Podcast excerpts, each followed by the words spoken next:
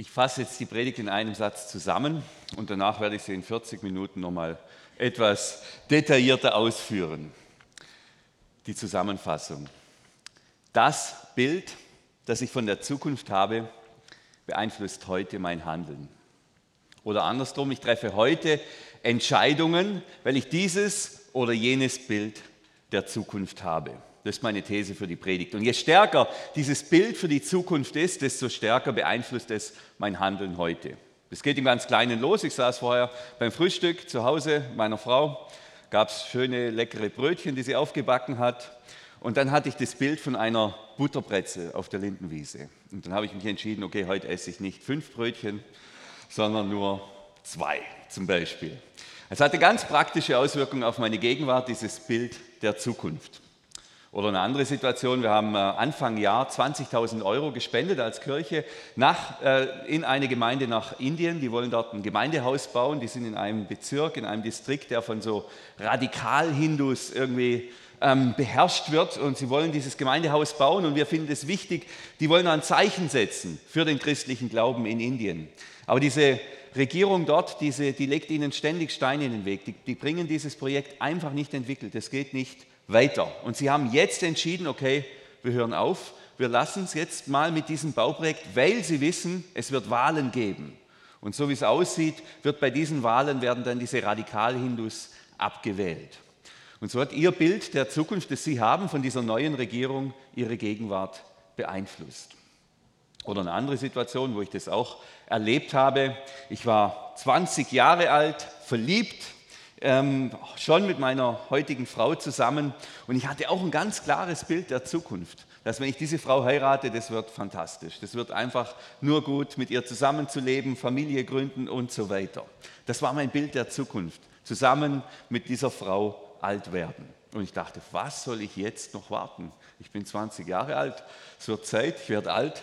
Ähm, und habe sie dann gefragt und sie hat ja gesagt und eine schöne Reise ging los. Andere, die haben nicht so ein schönes Bild, so ein positives Bild von der Ehe, das weiß ich. Die tun sich sehr viel schwerer, dann den Mut zu finden, zu heiraten. Also dieses Bild, das wir haben, diese Vorstellung der Zukunft beeinflusst heute unser Handeln.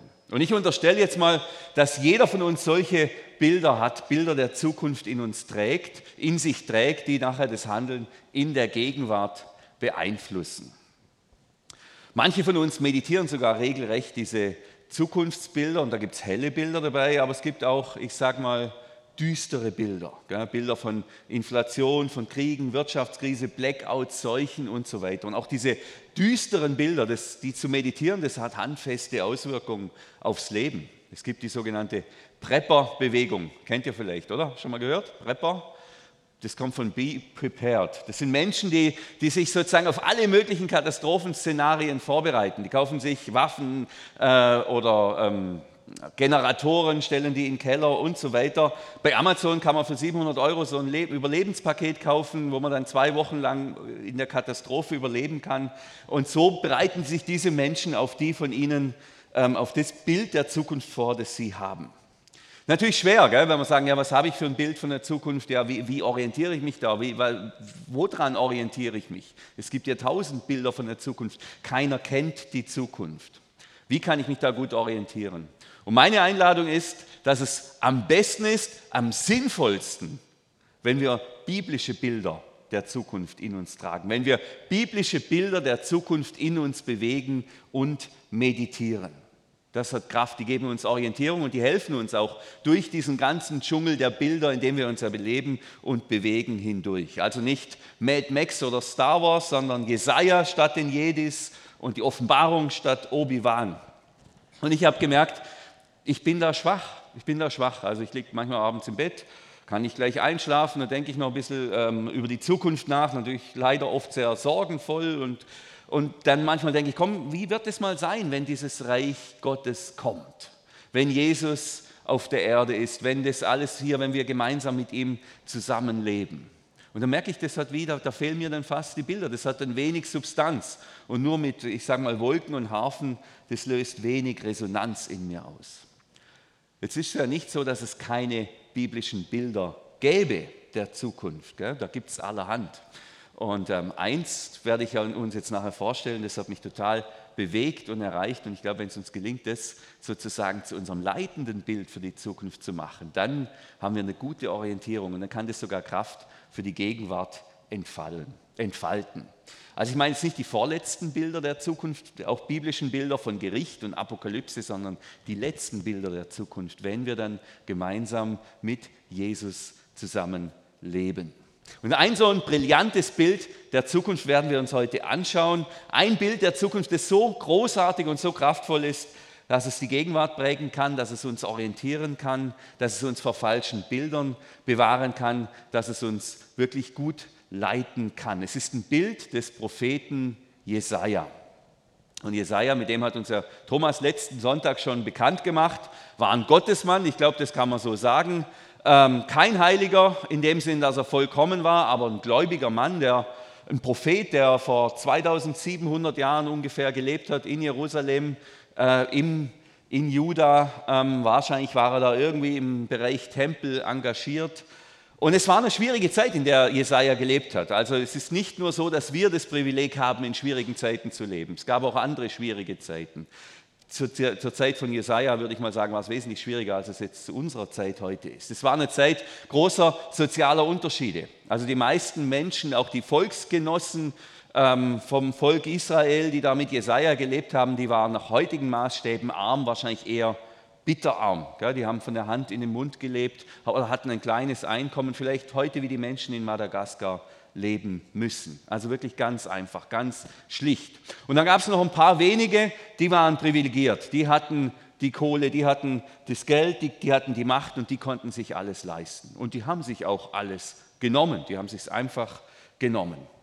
Wir kennen das vielleicht ein bisschen analog, wobei das muss man so vorsichtig sein mit dem Vergleich. Gell? Wer kann sich zum Beispiel die Häuser in Überlingen leisten, gell? direkt am See oder überhaupt in der Stadt Überlingen? Die normalen Familien mit normalen Einkommen, die können da nicht mehr mithalten. Die müssen genau das erleben, was die Menschen dort damals auch erlebt haben. Da kommen die, die sowieso schon viel haben, die sowieso schon irgendwo noch eine Fabrik haben und nochmal fünf weitere Häuser, die können sich auch noch diese Häuser leisten. Und so war es da auch. Also die Großen verdrängen die Kleinen. Die meinen es vielleicht nicht mal böse, aber sie tun es einfach, weil sie es tun können. Einfach weil sie es tun können.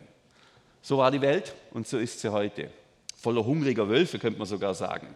Ähm, und wir haben das ja auch in unserer Wirtschaft. Amazon killt den Einzelhandel. Wer groß ist und wer die Macht hat, setzt sich durch. Die Wölfe fressen die Lämmer. Dazu kam die Situation in der, in, in, zur Zeit von Jesaja.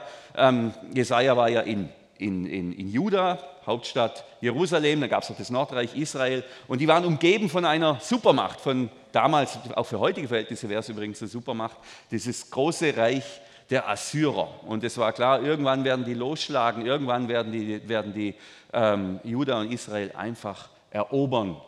Es ist wie vielleicht China und Taiwan. Und da gibt es niemanden, der die stoppen kann. Da ist niemand, der die aufhalten kann. Also sie haben gewusst, irgendwann kommt der Tag, da werden wir erobert werden. Das ist ein mächtiger Bär, könnte man sagen, ein gewaltiges Reich mit mächtigen Krallen und Zähnen und das wird, das wird kommen.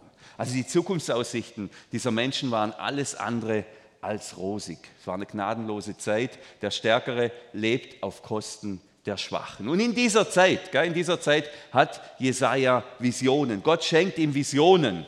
Visionen, Julia hat es ja schon gesagt. Ich glaube nicht, dass er krank war, der Mann, sondern er war eben sehr eng mit Gott verbunden. Und Gott schenkt ihm Visionen der Zukunft. Er sieht in die Zukunft. Er sieht, was kommen wird. Und dazu muss man jetzt natürlich beachten, wenn einer der Jesaja jetzt vor 2700 Jahren ähm, Visionen von Gott bekommt für die Zukunft, dann sieht die, die Zukunft aus seiner Perspektive natürlich auch anders aus wie aus unserer Perspektive. Er steht hier im Jahr minus 700 und blickt in die Zukunft und wir stehen hier im Jahr 2700, also 2700 Jahre nach Jesaja und blicken in die Zukunft. Das ist ein Unterschied. Das sieht die Welt anders aus. Deshalb muss man da ein bisschen genauer hinschauen. Auch wenn man die die ähm, Visionen, die der Jesaja dann aufgeschrieben hat, wenn man die so liest, dann merkt man ja, irgendwie verschwimmt da was. Thomas hat das ja letzten Sonntag sehr eindrücklich dargestellt, hat ja da diese Zeitachse benutzt. Bei Jesaja, da ist die nahe Zukunft, die mittlere Zukunft, die ferne Zukunft. Das wird alles in ein Bild,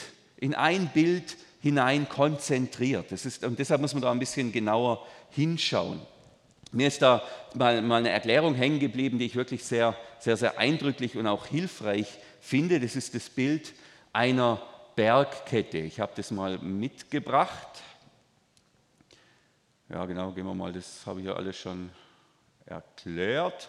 So, ihr seht hier eine Bergkette. So wie man es heute Morgen übrigens war ja fantastisch. Heute Morgen für alle, die jetzt hier wohnen in der Region, ich weiß, manche vom, von unseren Livestream-Zuschauern, die waren noch nie hier. Ich würde sagen, kommt mal her, schaut es euch an, was man bei einem klaren Tagen sehen kann oder wenn es Föhn hat, eine fantastische Bergkette. Wunderbare Bergblick von Frankreich bis äh, äh, Schweiz und Österreich. Man sieht Berge. Aber aus unserer Perspektive sehen diese Berge aus wie eine, wie eine Felswand, wie eine Bergwand. Man kann da nicht unterscheiden, ist es jetzt, wie tief sind die Berge da drin, wie tief sind die hineinversetzt, sondern es ist einfach eine Bergkette. Von vorne betrachtet sieht es genauso aus. Und so präsentiert sich für den Jesaja auch die Zukunft. Er steht hier, blickt in die Zukunft und er sieht einfach eine Bergkette. Er sieht da nicht hinein, was ist jetzt die nahe Zukunft, was ist die mittlere Zukunft und was ist die ferne Zukunft. Erst wenn man näher hingeht, beziehungsweise wenn man drinsteckt, so wie wir, dann erkennt man ja, da gibt es ja Täler dazwischen, da gibt es ja ganze Zeiträume dazwischen und dann gibt es nochmal einen und nochmal einen und da ist nochmal eine Reihe Berge und nochmal eine Reihe Berge. Für den Jesaja hat sich das nicht erschlossen. Er sieht nur das Gesamtpaket, er sieht die gesamte Zukunft.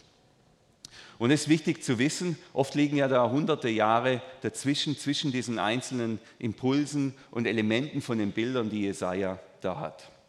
So machen wir es jetzt. Wir gehen jetzt mal zu dem Jesaja nach Jerusalem, besuchen ihn und blicken gemeinsam mit ihm, stützen vielleicht so unseren Kopf auf seine Schulter und schauen gemeinsam mit ihm in die Zukunft. Was sieht der Jesaja? Welche Bilder der Zukunft hat Gott ihm geschenkt? Und das Ganze geht los mit einem bekannten Bild, einem weihnachtlichen Bild, ein Bild, könnte man sagen, aus der Forstwirtschaft, ähm, Jesaja 11. Dort heißt, ein Spross wächst aus dem Baumstumpf Isai, ein neuer Trieb schießt hervor aus seinen Wurzeln. Also was sieht Jesaja? Er sieht diesen Baumstumpf, entweder abgesägt oder vielleicht auch abgerissen oder abgedreht.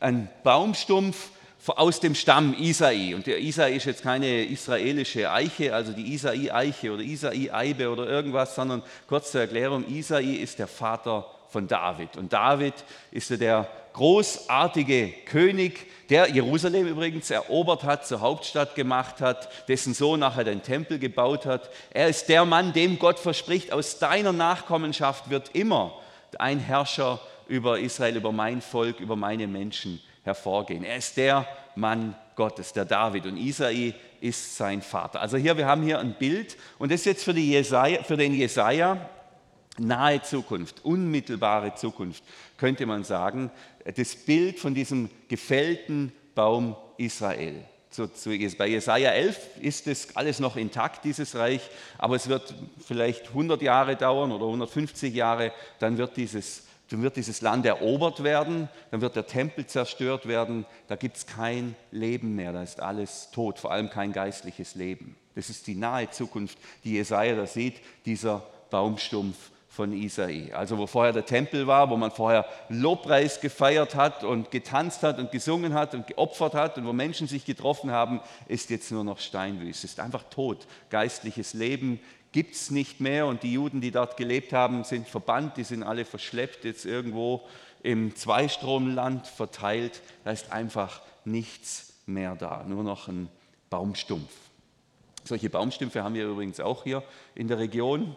Auch hier wieder für unsere Livestream-Besucher, kommt mal in unsere Region, ich zeige es euch gerne, wenn ihr das noch nicht gesehen habt. Wir haben zum Beispiel im Hinterland ein altes Kloster, das heißt jetzt sogar noch Schloss, Schloss Salem. Da haben 700 Jahre lang Männer gebetet, Tag und Nacht, 700 Jahre lang. Es war ein kontemplativer Orden, es war ein Orden des Gebets. Die Männer haben gebetet und gearbeitet, sind nachts aufgestanden, gebetet, tagsüber, 700 Jahre lang. Ist nichts mehr davon übrig. Wir haben nur noch die Gebäude heute im Museum, da schlappt man halt so durch und schaut sich die Bilder an. Ist einfach ein Baumstumpf, kein Leben mehr. Überhaupt haben wir viele solcher Baumstümpfe in unserer Region. Und doch ist das jetzt hier ein Hoffnungsbild, denn ein kleiner Trieb wächst da heraus. Gell? Das, was geistlich tot war, was tot war, da wird wieder, wächst wieder neues Leben. Ein einzelner Trieb wächst aus diesem Baumstumpf heraus. Und das ist ein schönes Bild der Hoffnung, gell? ein Weihnachtsbild. Ein kleiner, zarter, zerbrechlicher Trieb bringt neues Leben, wo vorher alles tot war, wo vorher alles tot war. Und dann wird Jesaja konkret über diesen Trieb. Jetzt kommt das Bild vom Messias. Und da sehen wir schon, gell, da springt er jetzt gerade mal 700 Jahre in die Zukunft, zack, auf einen Schlag. Da ist der schon 500 Jahre tot, der Jesaja, als, ich das hier, äh, als das hier beginnt. Und er beschreibt diesen Trieb, ihm wird der Herr mit seinem Geist erfüllen, dem Geist der Weisheit und Einsicht gibt, der sich zeigt in kluger Planung und Stärke in Erkenntnis und Ehrfurcht vor dem Herrn. Gott zu gehorchen ist ihm eine Freude. Er urteilt nicht nach dem Augenschein und verlässt sich nicht aufs Hören sagen. Also hier wird ein Anführer beschrieben, hier wird ein König beschrieben, hier wird ein Herrscher beschrieben. Das ist das, was Jesaja sieht. Dieser Trieb, das ist der neue Anführer, der zukünftige messianische Anführer. Jetzt unsere Anführer, die wir jetzt ja haben seit dieser Woche, die haben in ihrem Amtseid, ich glaube 14 von 18 haben darauf verzichtet, dass sie irgendwie Gott da noch erwähnen oder Gott um Hilfe bitten. Dieser eine hier, der lebt von dem, der lebt aus deiner Beziehung zu Gott, aus seiner Nähe zu Gott. Das ist, ist ihm eine Freude, Gott zu gehorchen und seine Herrschaft wird geprägt sein von, der, von seiner Nähe zu Gott. Und dann geht es weiter und jetzt spürt man auch, den, den, den Schmerz dieser Menschen damals, den Entrechteten verhilft er zurecht. Da, wo Unrecht herrscht, wo, es, wo Unrecht ist, gibt es jemanden, der tritt jetzt für, die, für das Unrecht ein. Für die Armen im Land setzt er sich ein. Da gibt es jemanden, der eine, seine Stimme erhebt für die Armen. Auch der die Macht hat, die Armen irgendwie wegzuschieben, tut er nicht. Setzt sich ein für die Armen. Seine Befehle halten das Land in Zucht, in Zucht und sein Urteilsspruch tötet Schuldige. Also hier herrscht auch Ordnung, da gibt es auch Grenzen. Gell? Kann nicht jeder tun und lassen, was er will, vor allem nicht auf Kosten von anderen und Armen leben. Gerechtigkeit und Treue umgeben ihn wie der Gürtel, der seine Hüften umschließt. Gell? Also kein Reicher kauft hier den Armen alles weg. Da ist keiner, der andere ausnutzt, einfach weil er es kann. Gerechtigkeit und Treue umschließen ihn. Und wenn wir Christen das lesen, dann ist ja für uns klar, ja Mann, das ist ja klar, das ist Jesus. Das ist schon eine Beschreibung von Jesus. Jesus ist dieser Spross aus diesem Stumpf Isai. Das feiern wir auch an Weihnachten. Er ist dieser, diese neue Hoffnung, die da entsteht aus diesem gefällten Baum. Und wenn wir beten, dein Reich komme, dein Wille geschehe, dann beten wir genau das, dass sich diese Herrschaft von Jesus, so wie er hier beschrieben wird, auf diese Art durchsetzt und dass er die Welt regiert. Die unsichtbare Welt im Himmel, die sichtbare Welt auf der Erde. Und nochmal, wenn man das so liest bei Jesaja, hat man das Gefühl, der steht da und dann wächst der Baum raus, der, der Trieb raus und dann haben wir den, hier sofort den, den Messias, der dann da die Herrschaft übernimmt. Wir stehen an einer anderen Stelle, wir wissen ja, der, der Messias ist gekommen und der, und der ist vor 2000 Jahren gekommen. Aber noch hat sich diese Herrschaft nicht etabliert, noch hat sich diese Herrschaft noch nicht völlig durchgesetzt. Gell? Und dann muss man sich immer wieder mal vor Augen halten, was das für Zeiträume sind.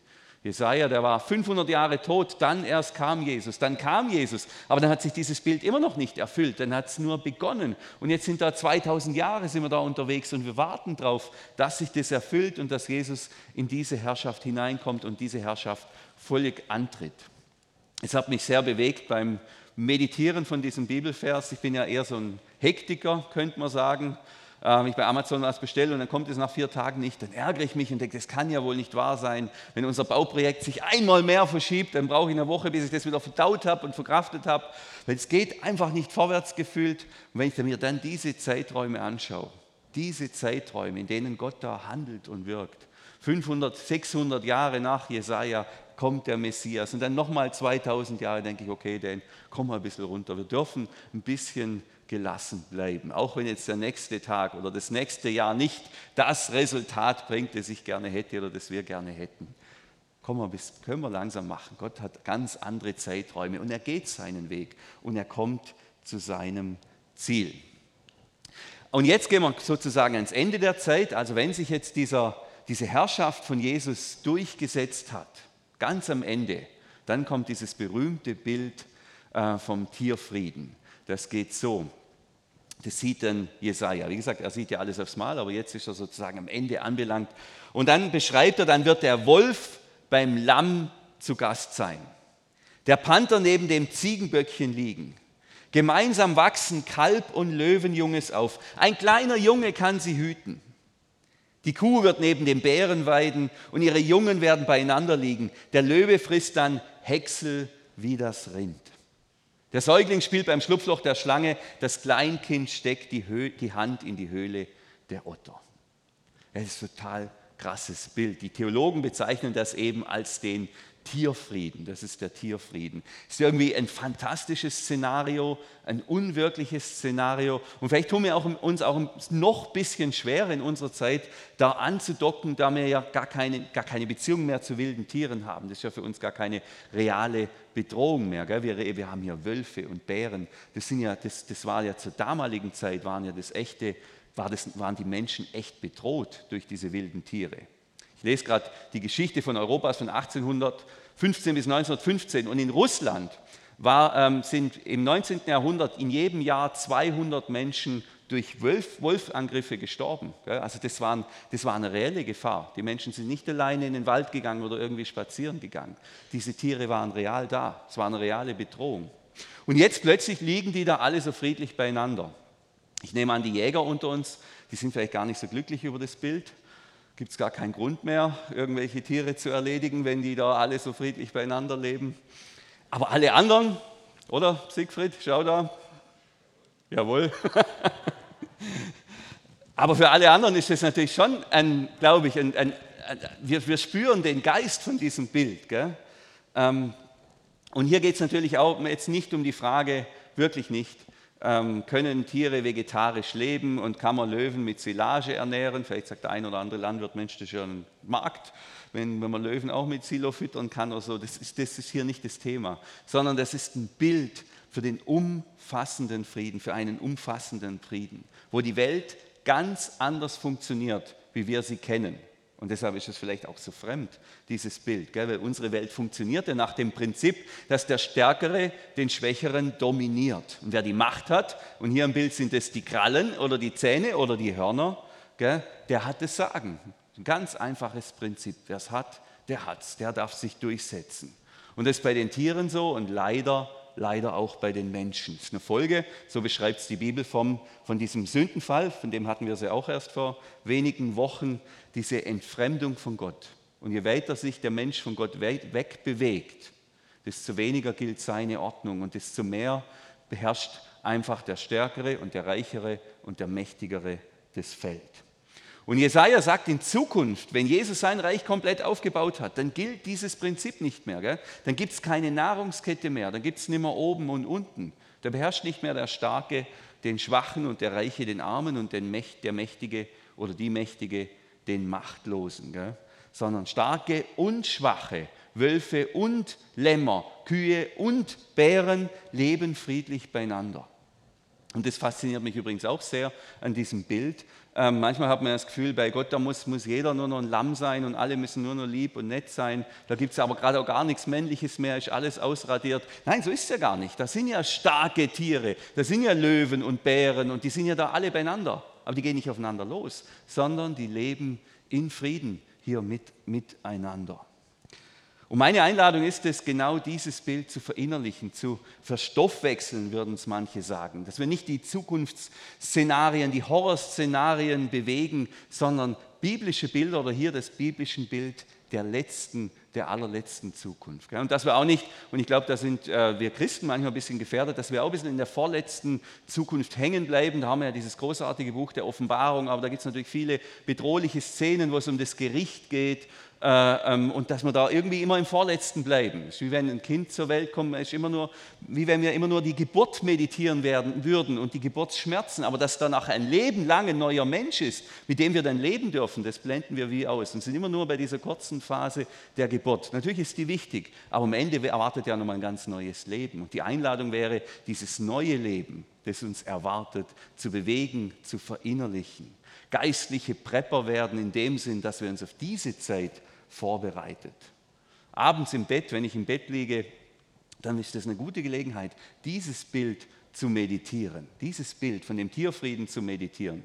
Und manche können nicht schlafen, wenn sie sich Sorgen um ihre Kinder machen oder um ihre Enkelkinder. Das ist eine wunderbare Gelegenheit, diesen Bibelvers, diese, diese Bilder zu meditieren und dann sogar, da kann man sogar die eigenen Kinder hineinlegen und sagen, der Säugling Michael, mein Kind spielt beim Schlupfloch der Schlange. Gerade wenn ich so Angst habe, dann meditiere ich dieses Bild von dem, von dem Schutz und mein Enkelkind, die Lotte, die steckt die Hand in die Höhle der Otter und streichelt die Otter. Gell?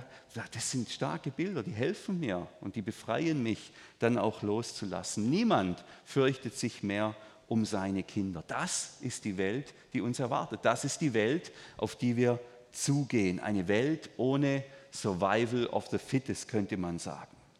Und ich werde das einfach gerne ein bisschen mit uns ein bisschen freier mal meditieren. Wie würde denn die Welt aussehen? Wie wird diese Welt denn aussehen? Ja, das geht dann vielleicht los, wenn das hier nicht mehr gilt, dass der Stärkere einfach sich durchsetzt und einfach nimmt, was er meint, was ihm zusteht.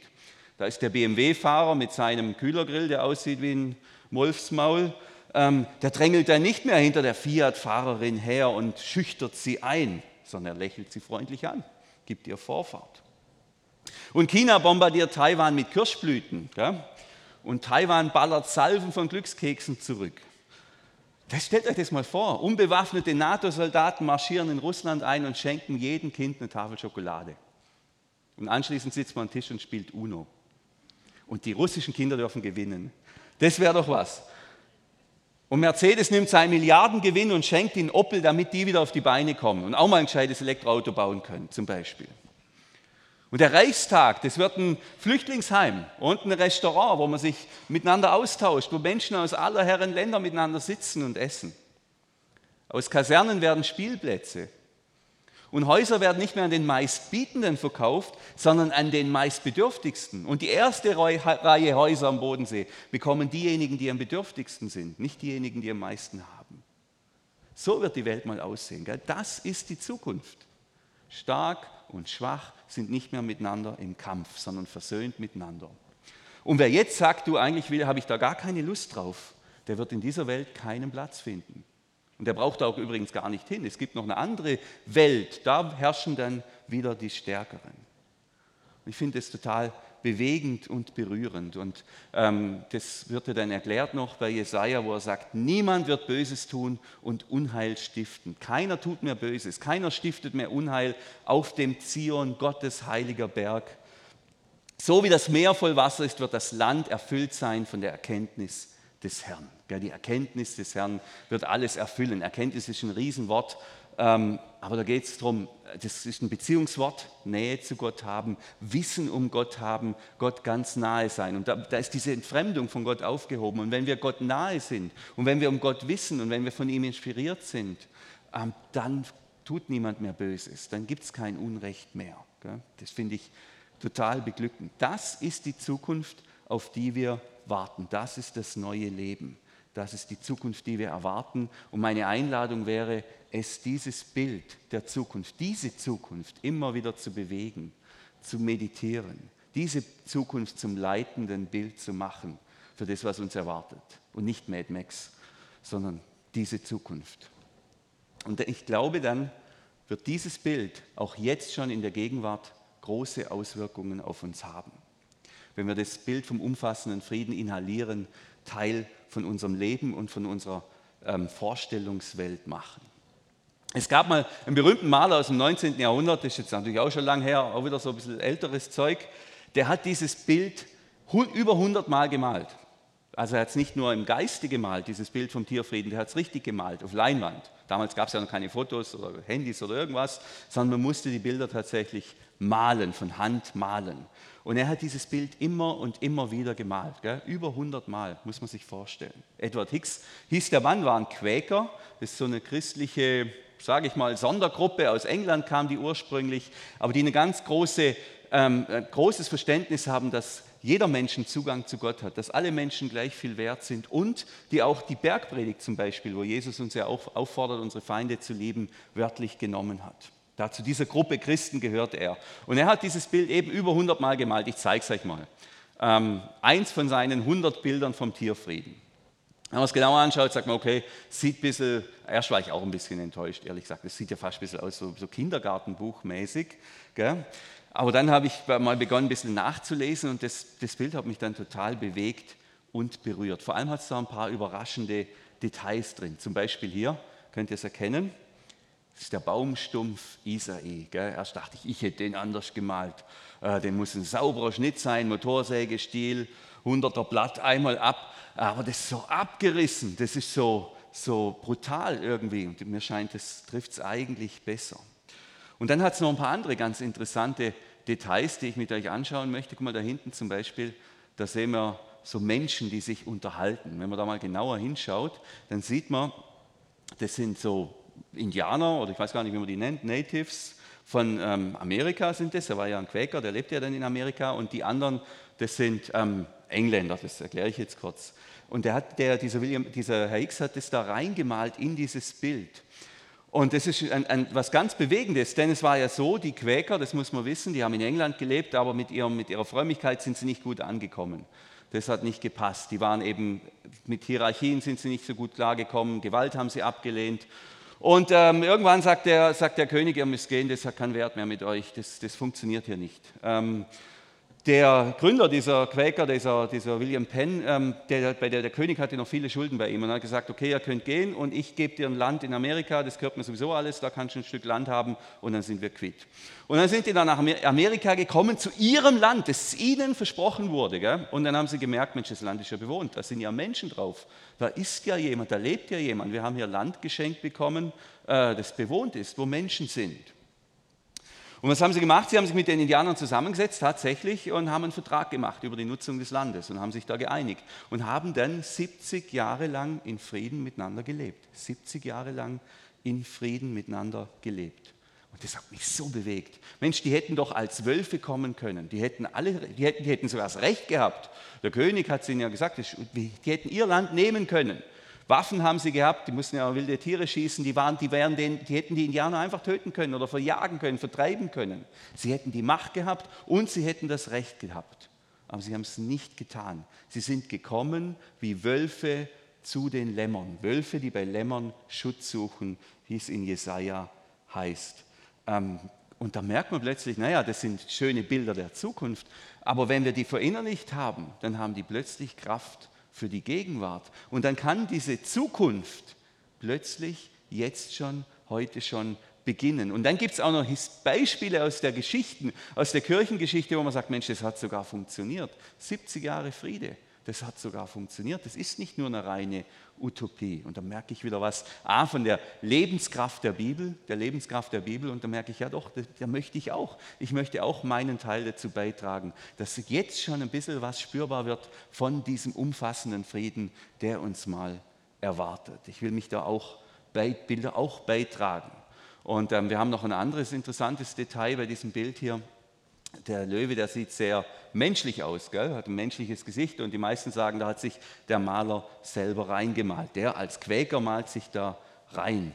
Ähm, und das hat mich auch bewegt. Es ist ja immer leicht zu sagen, ja, ähm, ähm, die anderen sind die Bären und die Löwen und die Panther. Wie meditieren wir denn so ein Bild von Jesaja 11? Ja, halt, da gibt es nur böse Kräfte um uns herum und wenn dann mal Jesus wiederkommt, dann sind die alle weg und dann haben wir es gut. Und wir vergessen vielleicht manchmal, dass wir selber auch, oder ich zumindest, auch Raubtieranteile hat.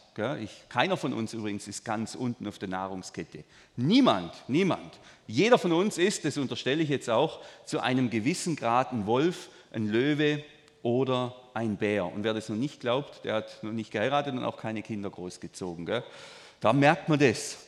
Und manchmal sind sogar die scheinbar Schwachen und Kranken, sind sogar die, die stark sind. Und alle anderen tyrannisieren. Das sind, auch wenn sie es natürlich nie zugeben werden, sind auch Wölfe und Bären. Das ist nicht so, dass da alle wir nur alle Lämmer sind. Nein, niemand von uns ist nur Lamm. Der Tierfriede beginnt mit dem Raubtier in mir. Wo, ich die, wo, wo habe ich das Recht, das Recht, das gute Recht, mich durchzusetzen auf Kosten von anderen? Und wo habe ich nicht nur das Recht, sondern auch noch die Macht, und die Möglichkeit und ich tue es einfach. Und der Tierfriede beginnt da, dieser umfassende Friede, der mal das zukünftige Reich Gottes prägen wird, wo ich bereit bin, auf mein Recht zu verzichten und wo ich bereit bin, meine Macht nicht in Anspruch zu nehmen. Ich bin gerade in, in, einer, in einer Konfliktsituation mit jemand, der meint es nicht so gut mit uns, ähm, also niemand von der Kirche. Und ähm, ich war ähm, vorgestern saß ich hier und habe gebetet und war einen Moment still, nicht einen Moment, 15 Minuten. Und ich habe mich dann ertappt, wie ich 15 Minuten lang da irgendwelche Rachefantasien kultiviert habe. Äh, und mir überlegt habe, wie schlage ich jetzt da zurück? Wie zeige ich meine Krallen? Wie zeige ich meine Zähne? Wie nutze ich meine Hörner? Das hat mich dann überführt. Ich sage, nein, das ist nicht der Weg. Das ist nicht der Weg des Messias. Da muss es einen besseren Weg geben. segne diesen Menschen und ähm, lass daraus Gutes werden. Manchmal bin ich auch ein Wolf, wenn es um meine Ziele geht oder ehrgeizige Ziele, die ich habe hier in der Gemeinde. Und wenn ich dann noch die Macht habe und die Möglichkeit, sie durchzudrücken, gell, dann leider mache ich es dann auch oft genug. Und das Bild hilft mir, das nicht zu tun. Die zukünftige Welt funktioniert anders. Ja, das war der Einstieg, war ja in einem Satz, das, was wir von der Zukunft erwarten, das Bild, das wir von der Zukunft haben, prägt unser gegenwärtiges Handeln. Und meine Einladung ist, dass wir nicht irgendwelche Bilder uns beherrschen und bestimmen lassen, sondern dass wir biblische Bilder der Zukunft meditieren, bewegen. Und der Tierfriede ist aus meiner Sicht so ein starkes Bild. Denn so wird es sein, wenn wir nicht mehr beten, dein Reich komme und dein Wille geschehe, sondern danke, dass dein Reich gekommen ist und danke, dass dein Wille jetzt geschieht. Lasst uns gemeinsam von dieser Zukunft träumen, wo es heißt, dann wird der Wolf beim Lamm zu Gast sein, der Panther neben dem Ziegenböckchen lieben, gemeinsam wachsen Kalb und Löwenjunges auf, ein kleiner Junge kann sie hüten. Amen.